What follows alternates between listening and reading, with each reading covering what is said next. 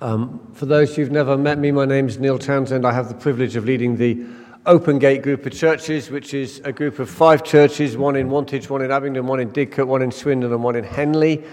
Um, uh, and we also have, uh, I think, invited, well, we have invited Glendale Church in uh, Newbury and Ridgeway in Wallingford and Didcot, and I'm sure there's a wonderful combination of all sorts of people from all sorts of those churches. So if you look around and you think, I don't know everybody here, a great opportunity to meet some more people. Or if you're a high introvert, just to smile at them from a distance. Both are okay, it's fine. Um, it's my privilege to, to, to welcome everyone here tonight. Um, I thought about doing a beauty parade of all the church leaders so everyone knew who they were, and I decided that would take too long. So, you know, you'll run into some church leaders, they'll introduce themselves as they do things as the week weekend goes on, but it's going to be an amazing time. I don't know exactly the details of what God is going to do, but this I know. Our lives and our churches will be transformed by the power of God for the better. And because of that, our communities will be transformed by the power of God for the better, as we have invested our time. And I want to thank everyone who's given up time to be here, because that is an investment, and God will honour that and bring about transformation. I have no doubt that in months and years we will still hear stories of lives that are living the kingdom of God more because of this weekend. I've no doubt of that. It will happen. That's just how God works. Um, so without further ado, um, I want to invite Peter. Now, I never know how to say his surname because everyone says Rees, but where I grew up in Belgium, it would have been said Rees. So is it Rees? I thought it might be. So, Peter, come on up. This is Peter. Um, There's a long story as to how Peter got involved here, so we won't tell all of it, but we're delighted to welcome you. Um, and we want to open our hearts to the Holy Spirit, and we invite you to come and impart to us everything that God has given you to share with us. So be blessed, go for it, and I'm already loving you, even though I've only just met you. Thanks.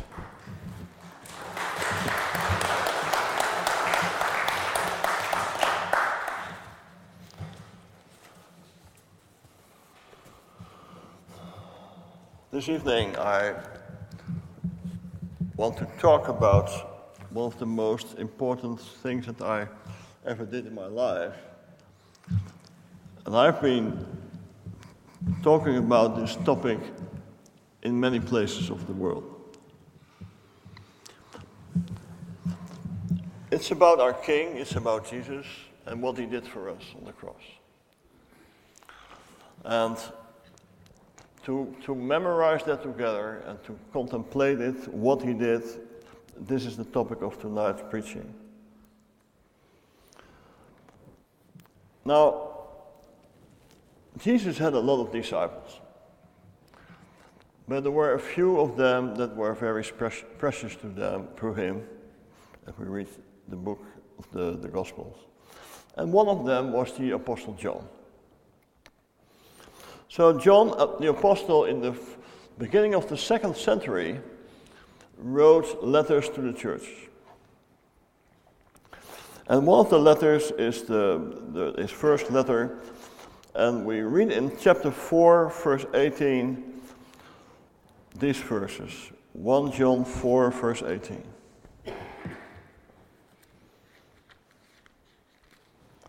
He says,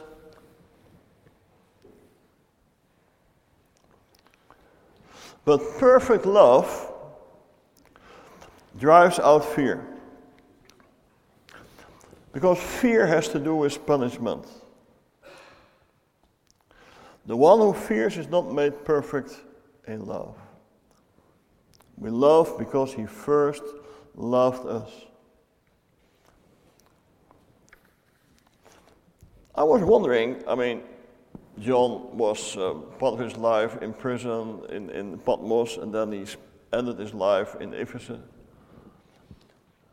And he was with the mother of Jesus, big part of his uh, his life. He was one of the youngest apostles in the in the time that Jesus was crucified and rose from the dead. So most of his life he was with Mary. because Jesus from the cross spoke to him, "Son, see your mother, mother, see your son," which was a very important statement in those times, because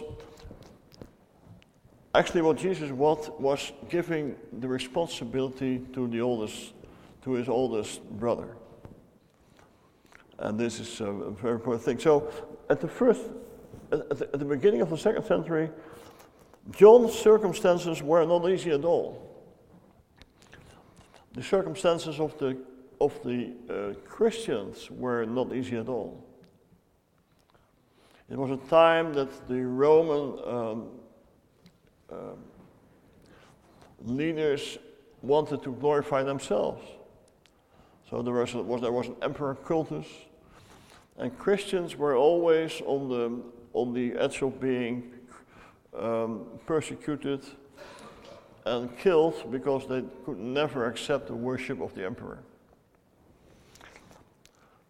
So John is living there in, in Ephesus. Actually, in his time, also the the fathers of the church were there. The, those were his disciples. So it was a, the context of this letter that he writes is actually to encourage the church not to give up, not to be afraid in the midst of persecution, and not to, to waver in faith, because he says, "But love that is perfect drives out all fear." When somebody walks into my um, practice — I'm a doctor, by the way — and he starts talking to me about perfect love, I scratch behind my ear, because I wonder, is this a, is he standing with his feet on the ground? I mean, we know about love, but we also know about things that are sort of coloring our our possibility to love with all kinds of selfishness and other sins. So what is that perfect love? And that's why, for the church and for you and me, it's important to, to one moment try to look at Jesus through the eyes of the Apostle John. Because he saw something, in, even in the beginning of his young, young ministry life as a young apostle, he saw things and he saw something that he had not, never forgotten.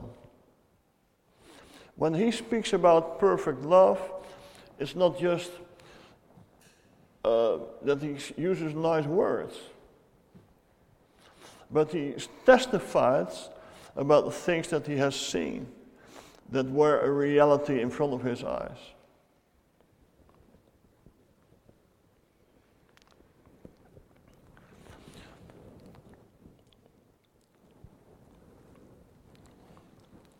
When he came to know Jesus, he was just the son of a fisherman.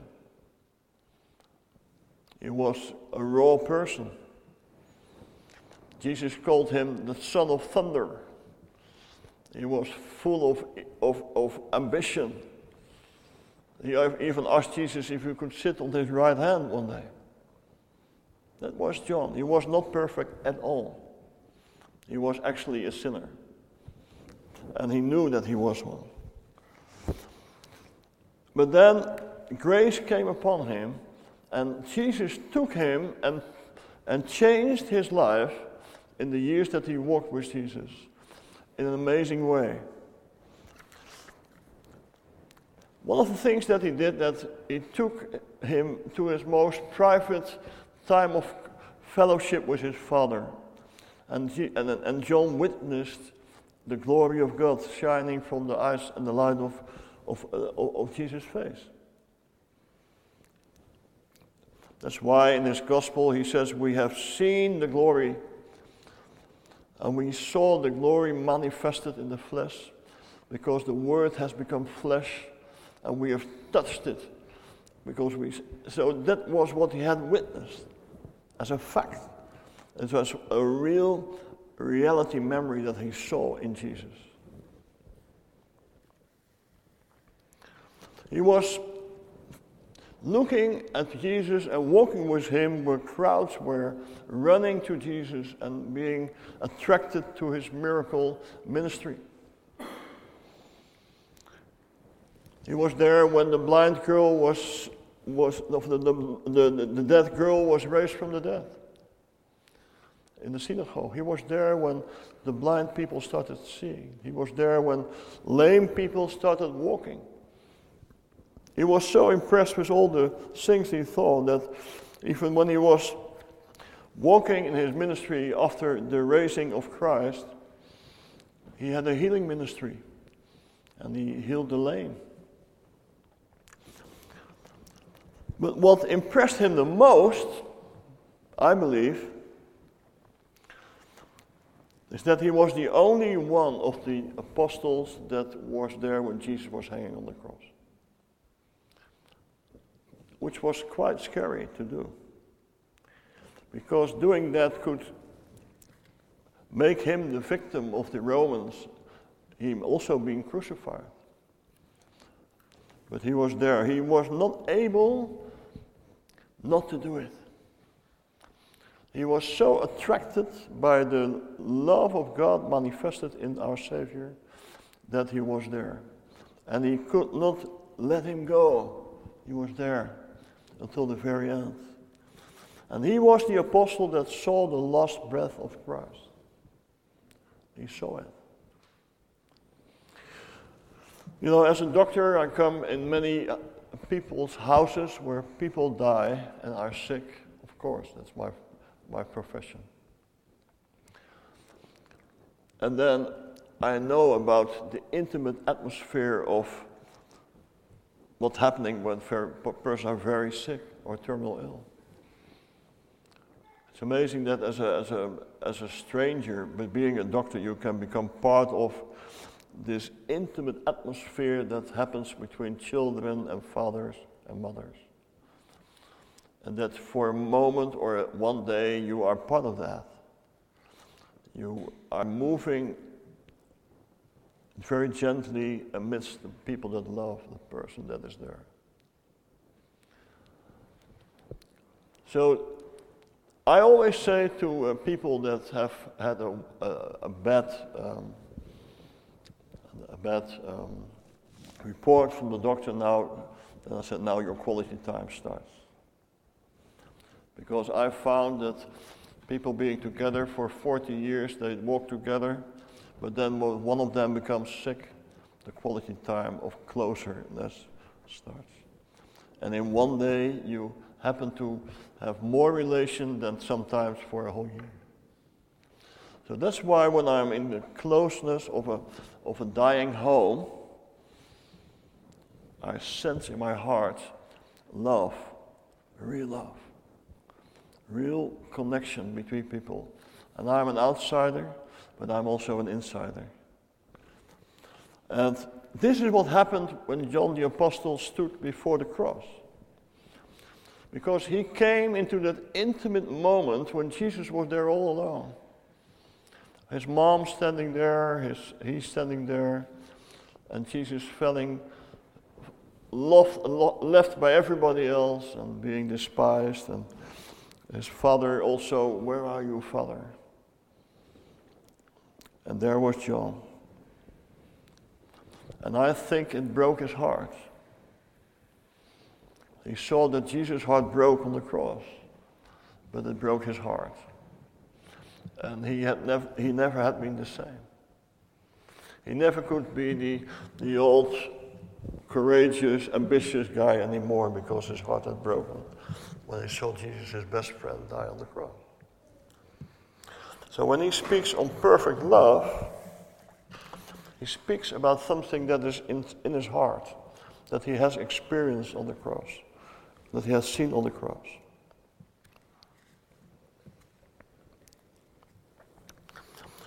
When I was a young man, I'm now sixty-seven, when I was twenty-one years old, I was a student, and uh, actually quite a rebellious student. I was walking around with uh, leather boots, long hair, scaring my surrounding, especially scaring my teachers at the university. But that was me. I mean, I was a I was a, a guy looking for answers, looking for the truth. That was me.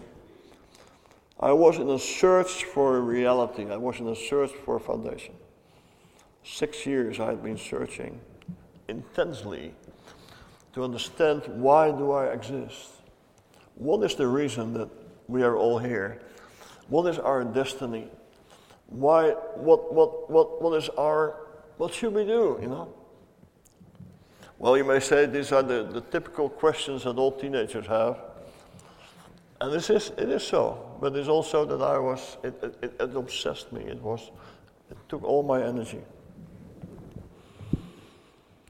So I left my medical studies. I started studying philosophy, and I was more and more in the depth of being feeling lost and not knowing what to go, where to go, and how to find answers.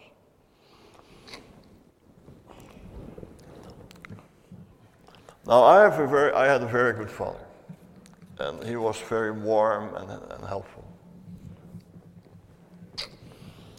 I met one of his students one day, and um, he said, you know, you are the son of Mister Rees. He was my teacher there and there. I, yeah, that's true. I'm his son. And then he shared something that my father never told me, but one day he was sitting in his classroom making a project, and then my father was sitting in the front crying. So he walked to my father, he said, and asked him, why do you cry, sir? Because of me, because of my my crisis. I could not find a way to live. And it wasn't, I was in a very dangerous situation at that time, involved in very extreme, radical things. Now, this student was part of, an, of a student organization that prayed, and they decided to pray over me while they didn't know me. Well, that is love, isn't it? But they decided together to make me one of their topics on prayer. And within a month, I had a I had a, a vision in the night, in where where I saw the the, the cross. It happened at about three or three in the night. It was a real supernatural visitation of God in my room, as a student. Who is this man I see on the cross? But I saw him. I looked at him, and then I felt the. What was pushing on my shoulders, the heaviness and the darkness and the, and the fear being lifted up. Next morning I woke up as a completely different person. But then I was questioning myself, who is this man? What did I experience? What happened? So after that I started reading the Bible. So for most of the people, they start reading the Bible and then they have a revelation of Christ. But I had a vision and then I started reading the Bible. That's why my speaking on the cross is not only a theological theme that I like very much, but it's actually the beginning of my life with Jesus. That means that when I say precious love or perfect love, it is something that I did experience, in fact, in that moment.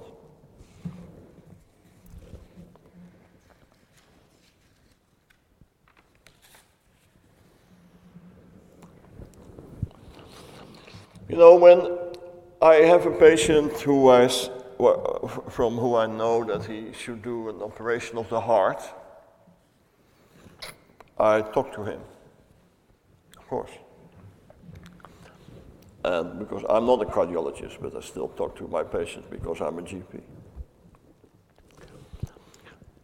And what people want to know is how how certain is it that I will get out of this okay? Is he good? Do you know if he is good, that specialist? Do you know that he is the right one? How does it happen? What does he do? So what we as as people want to know, de facto is, what do I step in? And what is happening when I lay myself on that table and the anesthesist comes and makes me asleep and I'm operated? Right? I mean, you always also want to know when you, you ask the plumber to come in your house, right? That he doesn't make a mess of your house. Very simple. So a heart operation is even more than that. If something goes wrong, you know you're in big trouble. I have the idea that one day there was a conversation in heaven b- between the Father and the Son. And they were looking at a world lost in darkness and sin and and fear and, and uh, pain. And they were contemplating a heart operation. Something that would have to be done in a definite way that would never be able to neglect it. It would be a fact.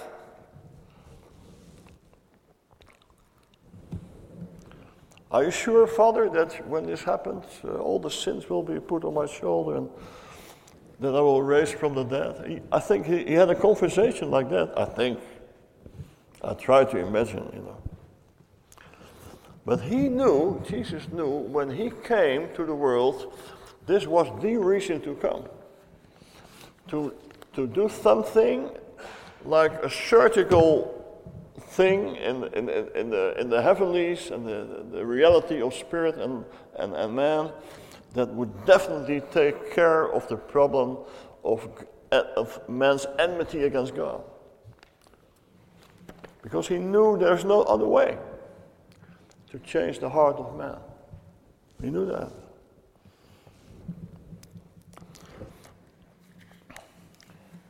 When people walk out of my um, my my practice, they, they sometimes I, I give them a paper with a prescription, right? And they know that, well, my doctor won't fool me, because he is my doctor for twenty-five more years. He knows what he is doing. He gives me the right prescription, the right method, medicine to, that will heal me from my disease. So what God did In, on Calvary, that he, for once and for all, laid a foundation for the renewal, complete renewal of our lives. That's what he did. And then you may see the, the cross, and you wonder what happened there that it really can renew my life. What happened? And why am I so attracted to that person on the cross? Why? Where is it? How is it possible?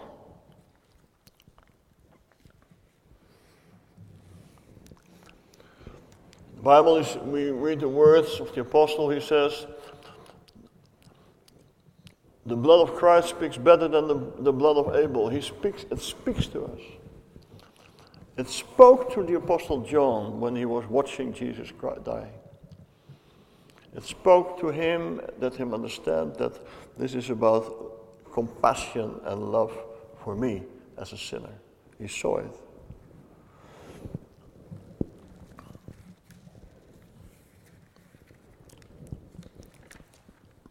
I wondered as a doctor, if I give you a prescription and say, if you take that, this will do, help, help with you. The people believe me. And if I speak the word of God, and I say, if you come to the cross, you will experience that your sins are forgiven and your sickness are healed. I can give prescriptions like that. The question is, do you have, do you believe?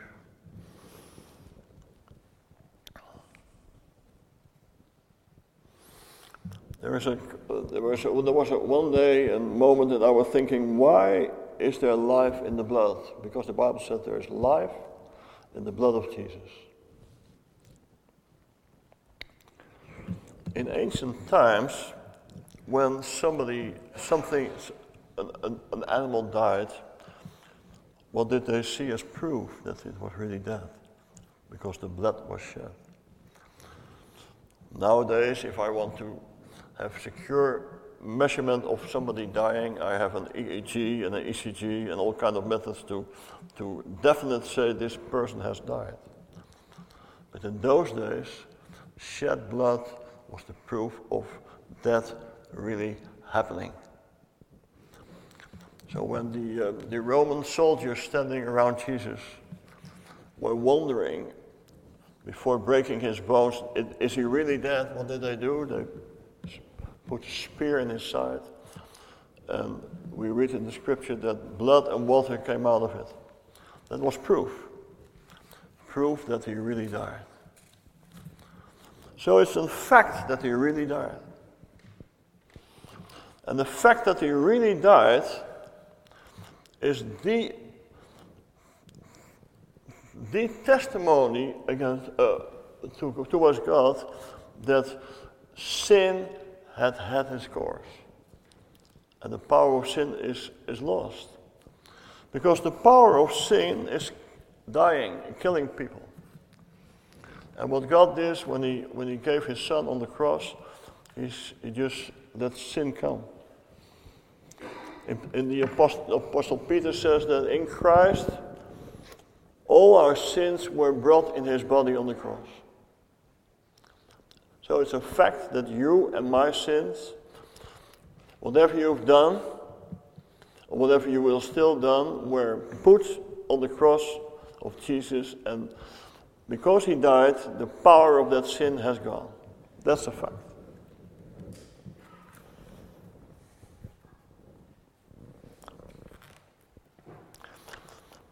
So said, John witnessed that, but that was not the end, because he also witnessed Jesus' resurrection and walked with him on a daily basis. So the beautiful thing is that our King sh- shed his blood on the cross, that he proved by doing that that he died, and because he died for your and my sin, we now know that he, we have, have a new start in him.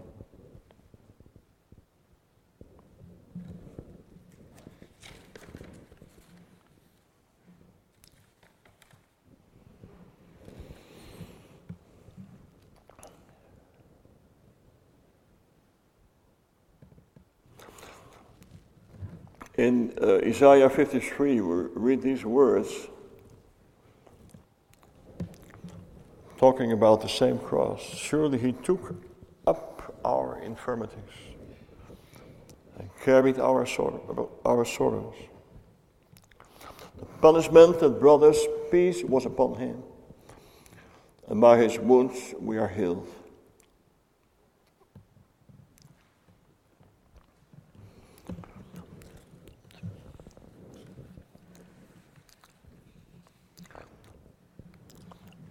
I've come to realize that the promise to be saved by the blood of Christ is the same promise as to be healed by the power of God. Redemption on the cross is not only the, the saving of your soul, but it's also the saving of your body. To be saved in the Bible is not only being saved from your sin, but also be healed. When this woman touched the garment of Jesus during his traveling around in, the, in Galilee and Samaria,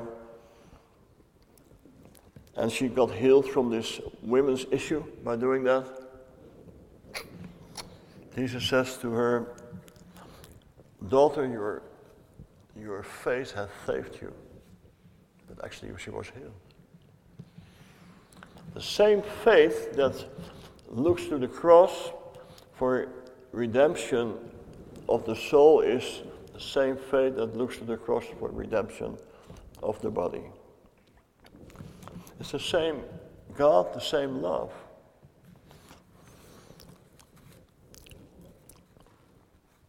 I started realizing this myself in the first years of my practice, because I had a personal issue is, uh, that should be healed, which actually hindered me from doing my work as a doctor. I was um, very bad in my hearing on one side because of chronic infection. I could not actually hear with a stethoscope on two sides. So how, what should I do? I felt I had a call for the medical work, but I was talking to God. I said, God, please help me, because I need two ears to fulfill this. And then the, God spoke to me in my heart, and he said, we, you have to ask forgiveness. I said, well, I just was thinking, okay, that's okay, but what, what did I do wrong, you know? And then he showed me that in my teenage years, in my rebellious time, I had neglected my own body very, very heavily. And I said, yes, you are right, I have neglected my own body, so please God forgive me for, for that behavior. And immediately after saying that, I felt something happen in my ear. I went to the specialist, and they made an audiogram, it was perfect. So now I had two ears. Now I knew I, oh, now I really have to be a doctor. I cannot go retreat. I need, have to go on, you know, because now he has given me two ears. And during those years of um, of working very, very hard, I mean, it's, uh, you have hard work, I had very hard work. I was always thinking about this, this healing ministry and, and praying, God, show me how you do it. Because I love my patients. But I still didn't get to understand how it worked. That was a training for years. The next step in my training was that one of my children had pneumonia. He was very sick. We were on a holiday. Well, I always have my stethoscope with me, and I think, well, what is wrong with my son? He is breathing so fast, and he is lacking. I saw his breathing. It was not easy. I listened with my stethoscope. He had high fever. I said, yeah, you have pneumonia. So I said, well, that today we go back home, because we were not in Holland. Because it's a golden rule that a doctor doesn't treat his own uh, children, right? My wife sometimes is a bit stubborn, and she said, well, how about you just give me a prescription, I get it at the local pharmacy and we'll see what happens. We can always go tomorrow to the doctor in Holland. Do you have that kind of conversations in the house? Yeah. These are the nice disagreements. Huh? So I agreed to do that, and uh, so I wrote the prescription. So she went off to see the pharmacy, somewhere there in that country, I don't know where. Now I was sitting at home with my sick child and my other boy, who was two years older, and I was contemplating my Bible and what I had been reading about healing, and and with no experience at all, I was thinking, how can I, I mean, can my God that he healed my ear not also heal my son? But you know, I didn't have so much faith. And I thought, well, I have the solution. Because I had another son. And I thought, well, I'll ask my son to lay his hands on his brother and let him pray for healing. Because I believe that when a child prays to God, he will heal, he will heal, you know. So much for my faith. So I said to my oldest son, he was also six or something, now you lay your hand on your brother jo- Johan, and you say these words after me. In the name of Jesus, I rebuke this pneumonia, and I, I release healing in your in this little boy, in your, bro- in your brother. That's what I said. So he was there. He got from his. He was playing.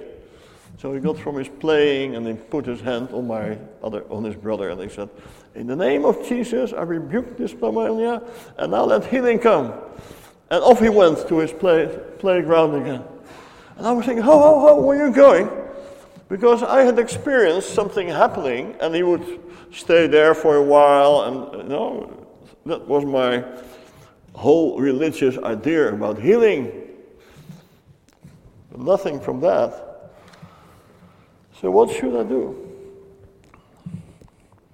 So I put my hand on my son. And you know, I got this stubbornness in my spirit. I am not going to, to let God go. I'm not, I keep my hand on him until he shows that he heals him. That's what I, that was the aggressiveness in my heart. And that's what I did. So I put my hand on my son, who was still very ill. And I, I, I in my inner being, I, I was pressing on onto God. And it took a long time, and I still pressed on. And it took more time, and I still pressed on. I keep pressing on because I wanted that God did what I had been reading in his word. And after thirty minutes, I felt in my spirit that a wolf came down. That's really how it felt. I, I didn't see a wolf, but I felt in my spirit a wolf came down.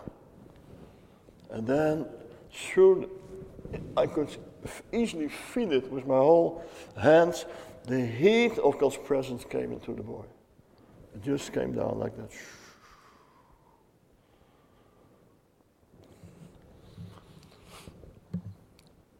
Perfect love being revealed.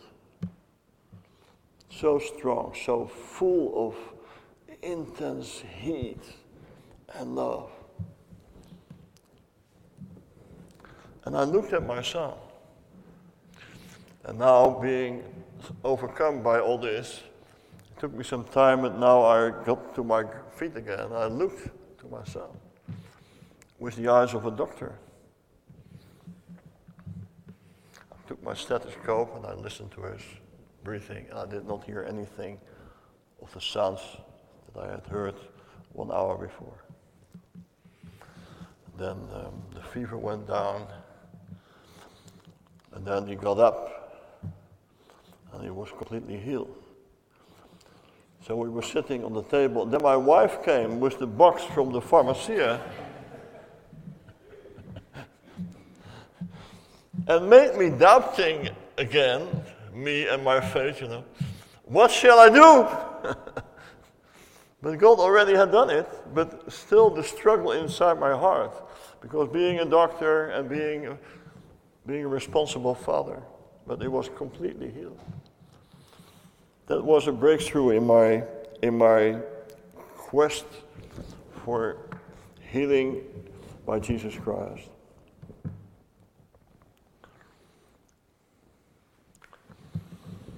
You know, and the next thing, then things started happening. It not not all the time at the same time, because I was just normal working as a doctor, but gradually I saw miracles after miracle after miracle.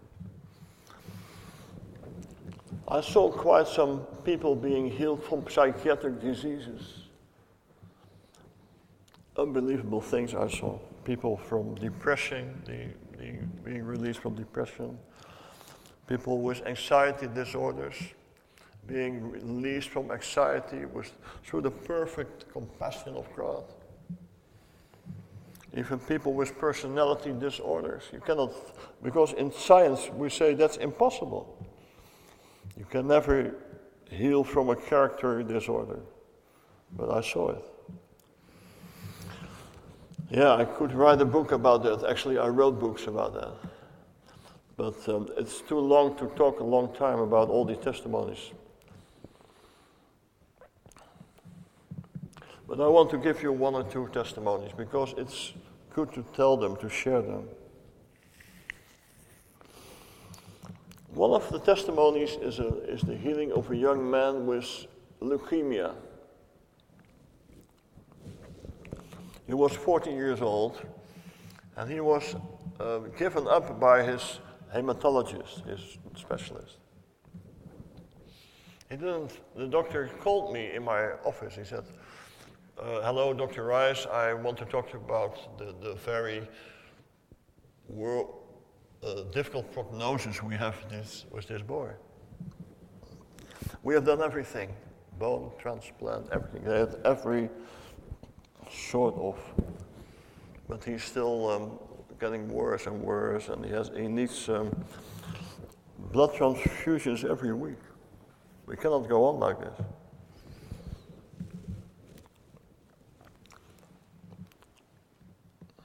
And I thought, well, I mean, for a doctor to help a family with a dying child is one of the, the most severe things that you can that, that happens in a, in a doctor's life.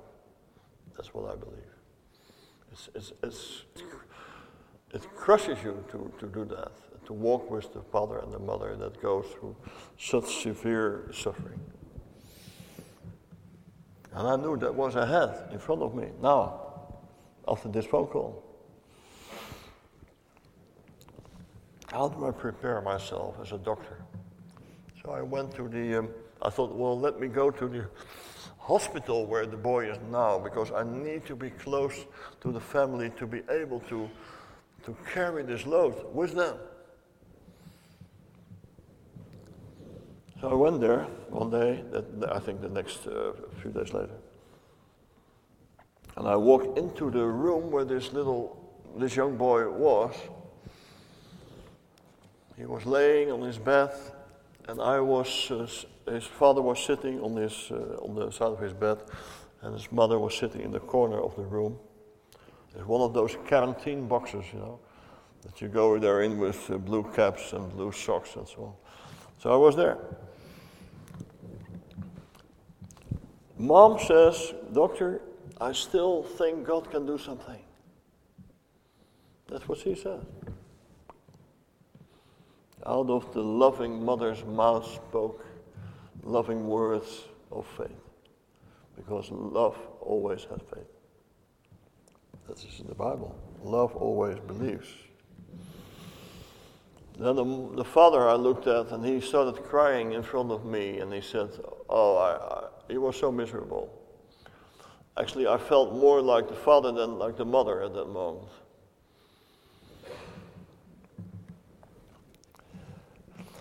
So I tried to connect to the young man, but he was all in his own thinking. I could not really communicate with him. So after twenty minutes, I decided I now have to go. Seeing you next week.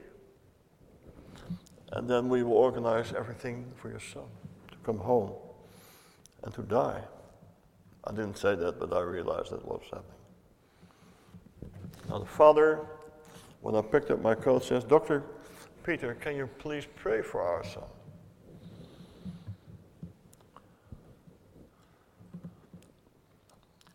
And my inner response was, of course I will pray, but I do not know what to pray.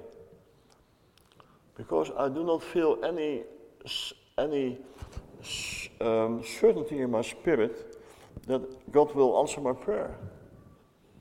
Actually, I was prepared to help the dying process.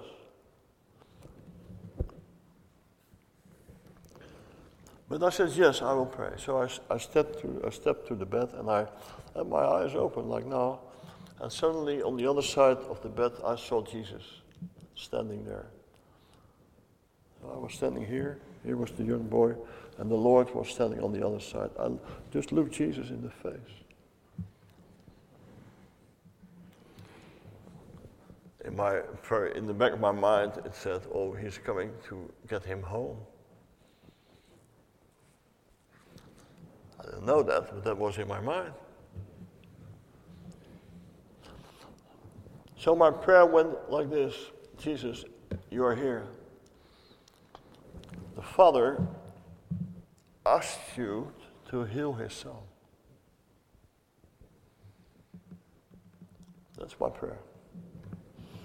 And I went home from that sick, sick uh, people room. And while I was driving up to the town that I, I live, the uh, the words that of this prayer kept ringing in my in my mind. Jesus, the Father, asked you to heal his son.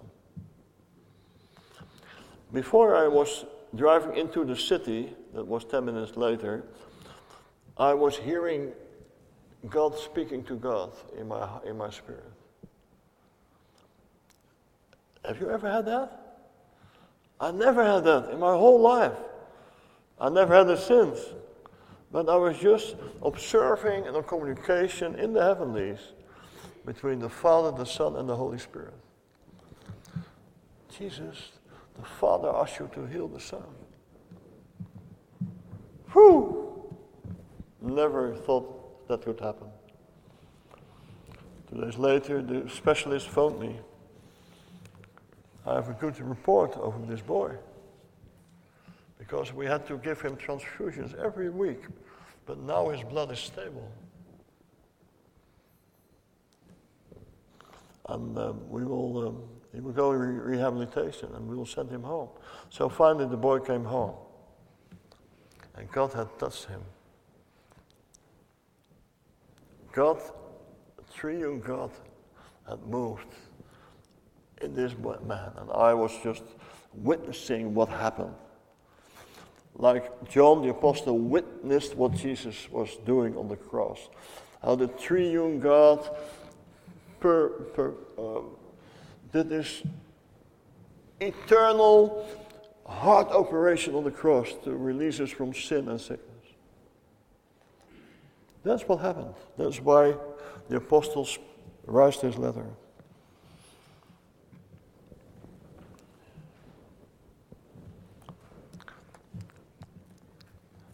So when I pray for people, usually I don't pray a lot in my practice because it's not my, because I'm not a pastor, I'm the, I'm the doctor, right? But when I walk around and meet people and people come from prayer, I never go away from the cross. I always bring them to the cross. For example, when a person with cancer comes to me, as an example, I do actually a few things, but I say in prayer, in, in the fellowship with the Holy Spirit in me, thank you, Father, that you in Jesus Christ arrested the power of this cancer spirit on the cross. That from now on, this spirit, I proclaim that, has been arrested in Jesus, in his body on the cross. And Jesus has said, it is finished. It is fulfilled. And then I speak to the death spirit or the cancer spirit, and I, I rebuke it and I say, now you go, because Jesus has already died on the cross. It's a fact.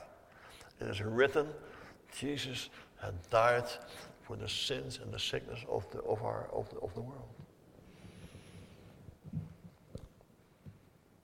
That's it. That's all I do. I walk with the cross in the ministry on a daily basis.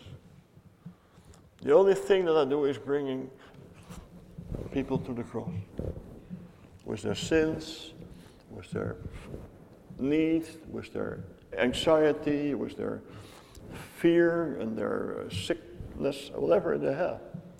Young people, old people. Gonarthrosis, bones. I was in Malaysia. You know, when you do a ministry in mission, people try, tend to bring you to uh, to people at homes because they know that you have a ministry, and then they, before you just they bring you there. Oh, let's stop at that house because there is somebody with need. So I was walking into that house, and it was only a few months ago. And this man was there sitting, and he had he could not walk because he had uh, he has he had a tra- he had a trauma with his uh, ankle. So I thought, well, so what's happening here? Yeah, and, and I, it appeared that he had made a photo. So he came with a, a, a, radi- a radiology photo, and I saw the fractured bone. So norm well, as a doctor, I said, well, that's the doubleness in my life. I said, now let's put a cast on his ankle and, and refigure it, right? Because you should do that, otherwise you will be uh, lumbering around the rest of your life. But as, as, a, as, a, as a saint, as a minister of the gospel, my mouth speaks other words. So I shared about I shared. This man was, uh, to the, uh, about the cross. And I said, do you believe that if you hang on to Christ, that he can heal your bone? And he said, yes, I believe. And I said, okay, now in the name of Christ, then walk up, and wake up, stand up and walk. To say such things is not something that you just do out of out of, of nonchalance, huh? But you do it out of compassion about his, his love working in you. And I said it anyway. And he did. So he walked around the room and the pain was gone.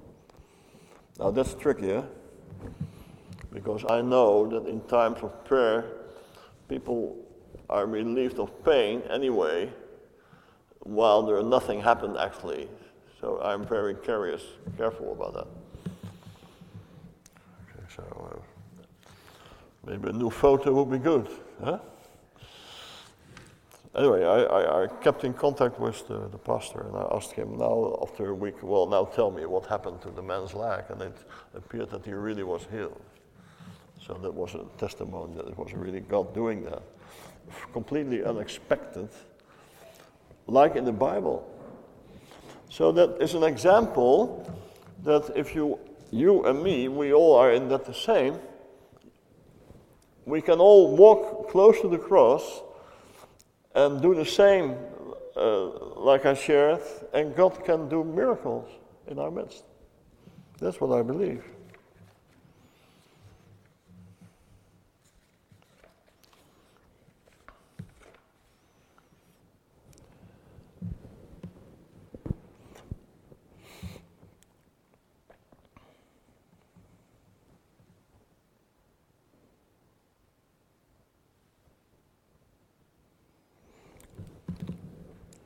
God knows you. God knows your thoughts, your imagination, your expectations, your doubts, your disappointments.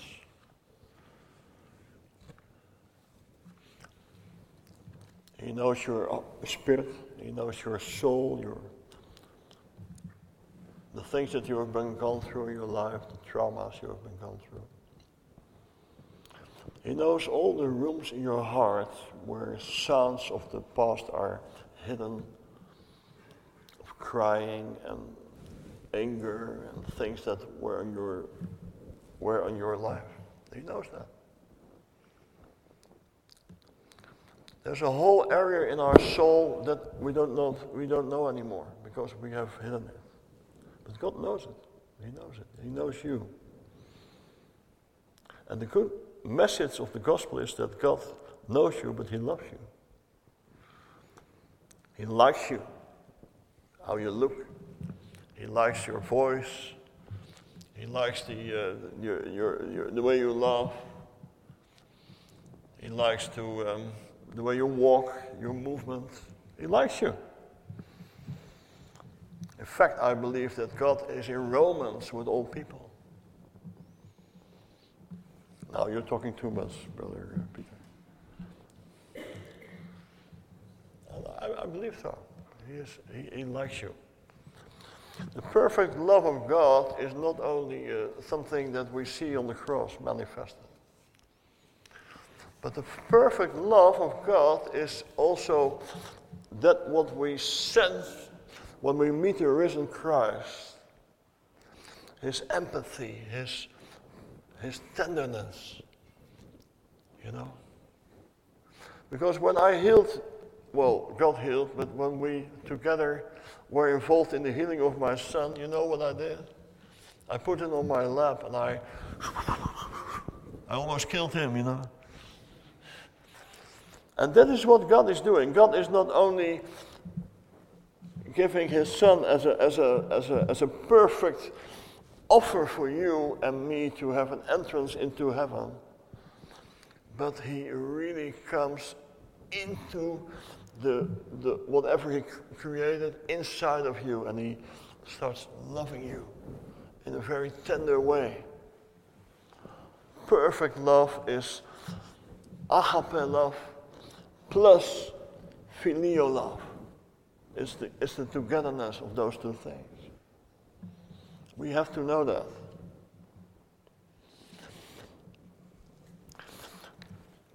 Sometimes I pray for people and I rebuke the devil. Sometimes I do it in silence because I do not want that people hear what I say, not to fear them. And then I hug them to life. I just hug them to life. Like the Father hugs me, I hug the people to life. Because the most precious thing in church is that we have a definite foundation that sin power has been removed. But the power of Christ is here to fill us with new life. New life.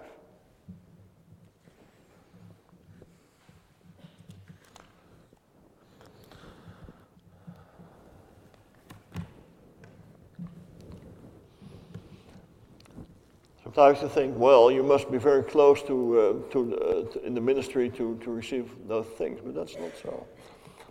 Because sometimes people um, come for other people for prayer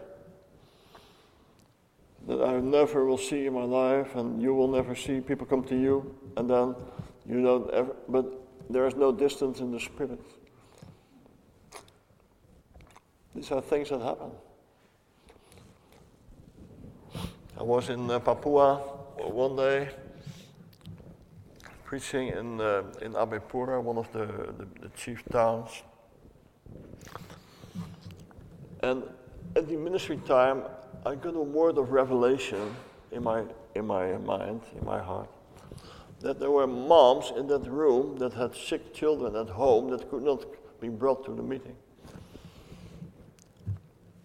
So I announced what I hear. Because you always speak what you hear, right? So two moms came to the front. So I took my bottle of oil, put it on their hands, go. After returning to that city, making a roundabout, visiting villages, preaching and preaching, this young woman comes to me. She had her daughter with her. And she was one of the moms. And she said, well, my daughter was sick at home and for a long time, and she was on the bed. So after that meeting, I came back with my hands still fat from the oil, and I put my hands on my daughter. Like you said that I should have done. And that night, the, the, the girl testified that an angel visited her in her room. And she was healed the next morning.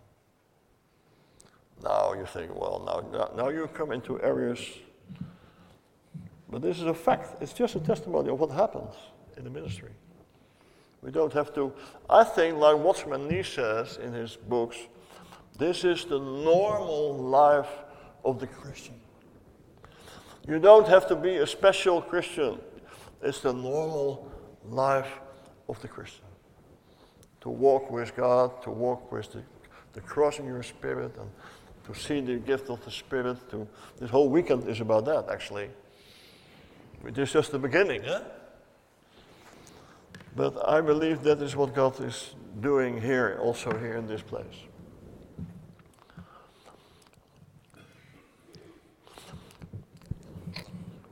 You know how many people have a post-traumatic stress syndrome?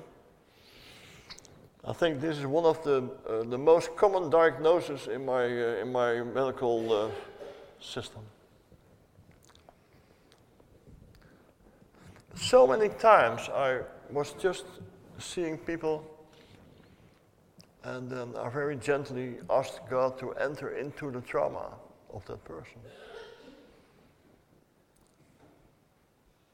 Sweeping the heart from the memories, comforting the person, seeing a little child that was hidden behind all the f- violence and the things that went through, coming to life again in the person, so that she could start believing as a child could believe. Stress, we all stress. Are we stressed in England? I was hearing everybody speaks about the Brexit and all the things that will happen there. Maybe today I came here to pray for your hearts, for the P T S S that will happen next week.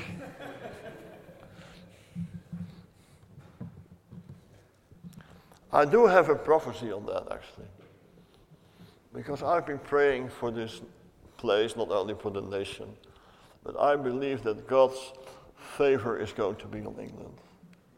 Well, you can say, well, that's easy to say. Eh? Look what we're doing. But I really believe that. I really believe that you are, like we would say in Holland, the apple of his eye. That's really what I think, that he says in my heart. So I want to encourage you for your coming P T S S syndrome on the Brexit. Don't worry, but that's also what your chief prime minister, prime minister says. But I speak from the heart of my prayer life. That's quite different from the politic. Eh? I'm not a politician. I really believe that. I really believe that. I really want to pronounce that in the in the spirit right now, because it's important to do that. That this nation will see new factories come, new brands come, new new trade routes come. That there will be a, a, a restoration of economic situation. I really believe that. I see it in my spirit if I pray for you. I do it. I believe that. The same faith that helps me to, to heal a sick person in Christ's name is the same faith that lets me see what's happening. That's the same, the same spirit, the same gift. So the next year you may be cross on me, but uh, I'm glad that I said it, that I proclaimed that there is a good future. That although you may see the poverty or whatever things that happen, I think it will be good. Is it okay that I just share that? I could have not done it, and then I would have uh, saved my life. But I, in the midst of this meeting, I would like to say that. Yeah. Saying that, it's time to to have ministry time, okay? And um, I would like to remove this thing.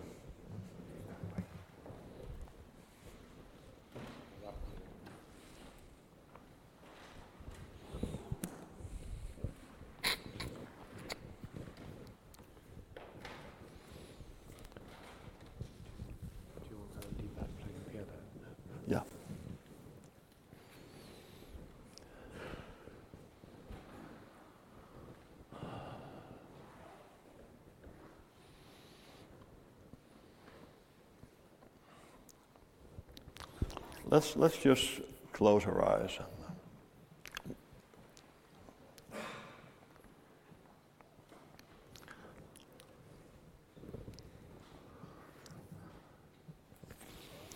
Jesus said, "When I am raised up," speaking about his crucifixion, "I will pull all people towards me."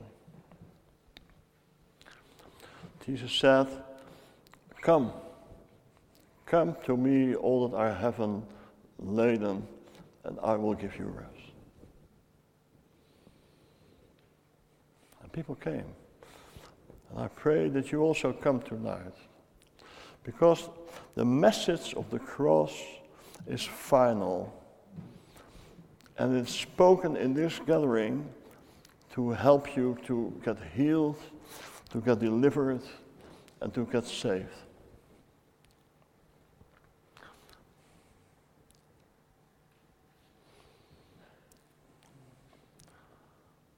I want you to come, because the Bible says come.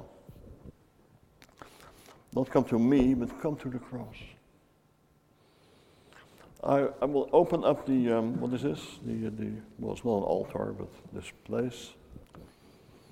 And if you sense I want to come, and you can come with everything that you have, like issues in your uh, heart, sin, sickness, or anything, not all at the same time, but please come. And I will have the opportunity then just to stand close to you and wait upon God what He says to me, and I will pray for you. Like I just talked how I did it. Shall we do that? Is it okay? Yeah? So everybody is free to come if you want to come. And maybe we will, we will, we'll do it in the atmosphere of worship, right? Hallelujah.